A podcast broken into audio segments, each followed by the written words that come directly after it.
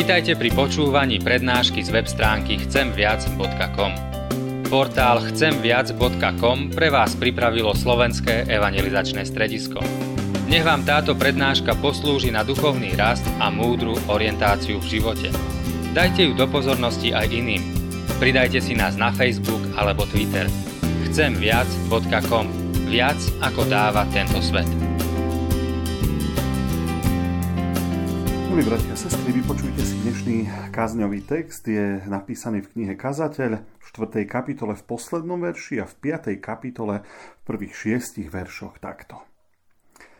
Dávaj pozor na svoje kroky, keď ideš do Božieho domu, lebo pristúpiť, aby si počúval, je lepšie, ako keď blázni prinášajú obed, lebo ani nevedia, že zle robia. Neprenáhli sa ústami a srdce nech sa ti nenáhli vyriecť slovo pred Bohom, lebo Boh je na nebi a ty si na zemi. Preto nech je málo tvojich slov. Sen prichádza z mnohej únavy a hlas blázna s mnohými slovami. Ak dáš sľub pred Bohom, nemeškaj splniť ho, lebo on nemá záľubu v bláznoch, čo sľúbíš, to aj splň. Radšej nesľubuj, ako by si mal sľúbiť a nesplniť. Nedopusť, aby ťa ústa zviedli na hriech. Nehovor pred Božím poslom, bol to omyl. Prečo sa má Boh hnevať pre tvoju reč a zničiť dielo tvojich rúk? Lebo kde je mnoho snov, tam je aj mnoho daromných slov. Ale ty sa boj Boha. Toľko dnes biblických slov.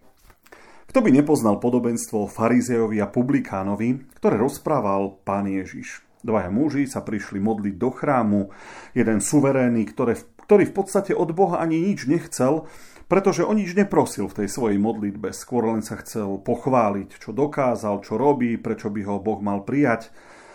Ten druhý mal za sebou svoju zlú minulosť a nie veľmi príkladný život, a tak ten sklopený zrák, bytie sa v prsiach a strach predstúpiť niekde dopredu hovorili za všetko. Cítil svoju vínu, pred Bohom, vnímal svoju nedostatočnosť, uvedomoval si, že, že si zaslúži trest a nie Božie prijatie. Najpodstatnejšie na tom podobenstve je Ježišovo oznámenie nakoniec, že domov odišiel ospravedlnený práve ten publikán. Keď mi príde na um tento text, veľakrát myslím na to, že pred Pánom Bohom neobstoja seba istí a suverénni kresťania. Ale že je dôležitejšia práve tá pokora, tá bázeň, ten rešpekt, ale aj uvedomenie si, aj ten pocit viny, aj to uznanie si vlastnej nehodnosti. No a myslím, že veľmi podobnú myšlienku napísal aj kráľ Šalamún vo svojej knihe Kazateľ. Daj pozor na svoje kroky, keď ideš do Božieho domu, lebo pristúpiť, aby si počúval, je lepšie, ako keď blázni prinášajú obed, lebo ani nevedia, že zle robia poslednom čase veľmi veľa rozmýšľam nad tým, aký účel splňajú napríklad naše bohoslužby. My naše e, kostoly vnímame dnes trošku inak, ako za čias Šalamúna sa vnímal vtedy Jeruzalemský chrám. Bol jediný a keď do neho človek vchádzal, všetka tá veľkoleposť, nádhera, mala umocňovať prítomnosť Boha. My dnes Božiu prítomnosť vnímame všade, nie iba v našich kostoloch, takže Božiu blízkosť si človek môže uvedomiť ozaj kdekoľvek, na akomkoľvek mieste na našej zemi. Ale napriek tomu stále platí a je to ešte tak, že pre nás sú kostoly miestom, kde proste stretávame Boha, spoločenstvo veriacich ľudí, kde, kde zažívame to a prežívame to, tú Božiu blízkosť. A pre mňa je otázka, čo by ste tu v zhromaždení vy ako poslucháči mali zažiť. Chcel by som, aby vám to tu niečo dávalo, keď prídete do zhromaždenia, aby ste odtiaľ odchádzali niečím obohatení, možno povzbudení, možno niekedy aj zdeptaní. Ale by to, že tu na hodinu prídete, aby to dávalo vášmu životu zmysel. Šalamún hovorí, že lepšie je počúvať, ako hovoriť veľa slov. Že je lepšie rozumieť tomu, čo sa tu deje, ako sa len zúčastniť nejakého cirkevného obradu. Keď sme pred dvoma týždňami skončili bohoslužby na zámčísku pod holým nebom, boli sme vrátiť požičané lavičky ku katolickému kostolu. Bolo to hneď v nedeľu do obeda ešte. No a v Obišovciach mali práve omšu a bolo tam veľa ľudí, niektorí stáli vonku, väčšinou muži s kočíkmi.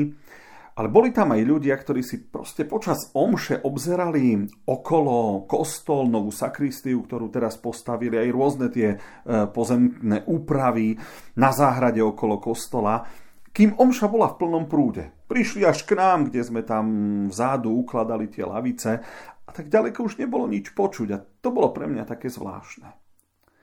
Už Šalamún si uvedomoval, že, že nestačí bez ducho sa zúčastniť obradu. Vtedy sa prinášali zvieracie obete, bol daný predpis, ktorý musela veriaca rodina splniť. Bolo teda jednoduché naplniť literu zákona. Ale už Šalamún hovorí, že je to bláznovstvo, keď ten dotyčný nevie, čo vlastne robí. Lebo pristúpiť, aby si počúvali, lepšie. To je tá snaha prísť v pokore, snažiť sa porozumieť, snažiť sa poznať. A to je základný princíp a podstata bohoslúžby. Nie sa zúčastniť obradu, ale mať otvorené uši, srdce, túžiť porozumieť. Nie je nakoniec ani podstatné to, či odchádzate z kostola potešení.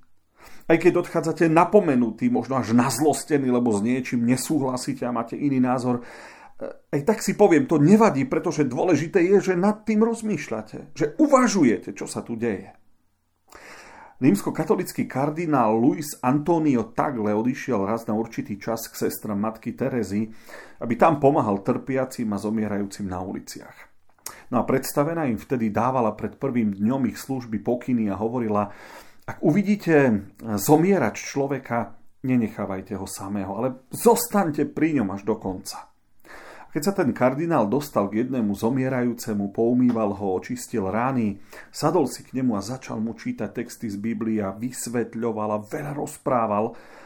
A po chvíli sa zastavil, pretože si uvedomil, že, že to, čo rozpráva, je síce teologické, možno aj, aj, aj pravdivé, ale málo praktické. A začal mať pochybnosti, či tomu človeku to vôbec niečo dáva. Veď zomiera. A keď tak sedel ticho a rozmýšľal, tak vošiel do tej miestnosti ešte iný muž, bol tiež vážne chorý, a toho zomierajúceho poznal a povedal mu, Richard, o chvíľu sa stretneš s Ježišom. Povedz mu, že ho milujeme a že milujeme aj teba. Maj sa, dovidenia, Richard. A to bolo všetko.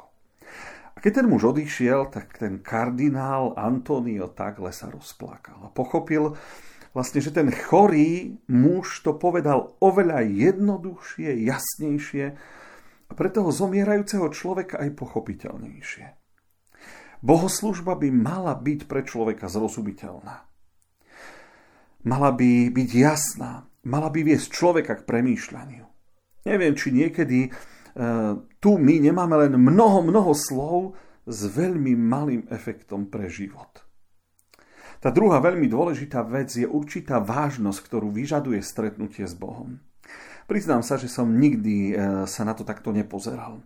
Veď človek príde do zhromaždenia, robí to, čo robia všetci ostatní. Na začiatku sa stíši, pomodlí sa, potom spieva piesne, liturgiu, počúva texty, znova sa modlí, vypočuje si kázeň, znova je modlitba, pieseň, záverečná liturgia, požehnanie a ide domov. V podstate sa v poslednom čase myslím, že my farári snažíme o to, aby, aby ste sa cítili na bohoslúžbách príjemne. Aby človek, keď príde do kostola, aby mal dobrý pocit. Ale uvedomil som si, že v minulosti to nikto neriešil. Nikto neriešil, aby sa človek cítil v kostole príjemne. Pamätám sa, že obliesť si e, napríklad do kostola hocičo e, nebolo možné. Nejaké pohodlné rifle na miesto tesilákov neprichádzalo do úvahy. Pamätám sa, že to boli časté naťahovačky u nás doma. Veď pán Boh nepozerá na naše oblečenia, vysvetľovali sme to rodičom a starým rodičom alebo zobrať si na bohoslužby v lete krátke nohavice, to bolo nepriateľné. Dnes prevažujú argumenty, že, že pán Boh sa predsa nepozera na výzor človeka, ale do jeho srdca. A my sme sa tiež tedy naťahovali s našimi a vysvetľovali, ale však čítaj Bibliu, však Boh hovorí, že sa nepozera na to, ako vyzerám. A tak dnes už to máme úplne voľnejšie a oblečieme si do kostola čokoľvek, v čom sa človek cíti pohodlnejšie. Ale všimnite si, čo sa stalo zjednodušilo sa oblečenie a trošku sa zjednodušila aj tá príprava. Viete, pred bohoslužbami v nedeľu sa ešte ráno doma modlilo, čítalo sa z Biblie, spievalo, pretože to stretnutie s Bohom potrebovalo akési naladenie, nachystanie sa na ten dôležitý moment. Pred večerou pánovou sa prosilo rodinu o odpustenie. Ľudia sa vzdali jedla, aby to prvé, čo v ten deň vôjde do úst, bola oplátka a víno. Dnes už mnohí takéto veci neriešime. Proste stretnutie v zhromaždení s Bohom Ako keby už nepotrebovalo žiadnu prípravu. Jednoducho len prídeš, sadneš si a ideš na to. Teraz si skúste na chvíľu predstaviť, že by ste zrazu dostali pozvanie, povedzme, od pani prezidentky Slovenskej republiky na jeden slávnostný obed. Ako dlho by ste stali pred skriňou a vyberali šaty? Ako dlho by vám prípra- trvala príprava a rozmýšľanie nad tým, čo môžem, čo nemôžem povedať? Viem, že je to trošku zavádzajúce prirovnanie, pretože raz za čas stretnúť známu osobnosť a porovnávať to s každonedelným stretnutím sa s Bohom je niečo iné. Ale aj tak, rozmýšľajte, je pre vás to stretnutie vážnym? Alebo vám už zovšednelo? Nie je to pre vás nič výnimočné, že prídete sa a stretnete sa v spoločenstve s veriacimi ľuďmi s Bohom? A to nehovorím o našich slovách vyrieknutých pred Bohom, na ktoré narážal kazateľ. Uvedomujete si napríklad, čo všetko sme vyslovili e, pred Bohom počas dnešných bohoslúžieb my dnes? Aké význania ste povedali, keď ste spievali tie piesne? Keď ste sa modlili a povedali ste automaticky amen?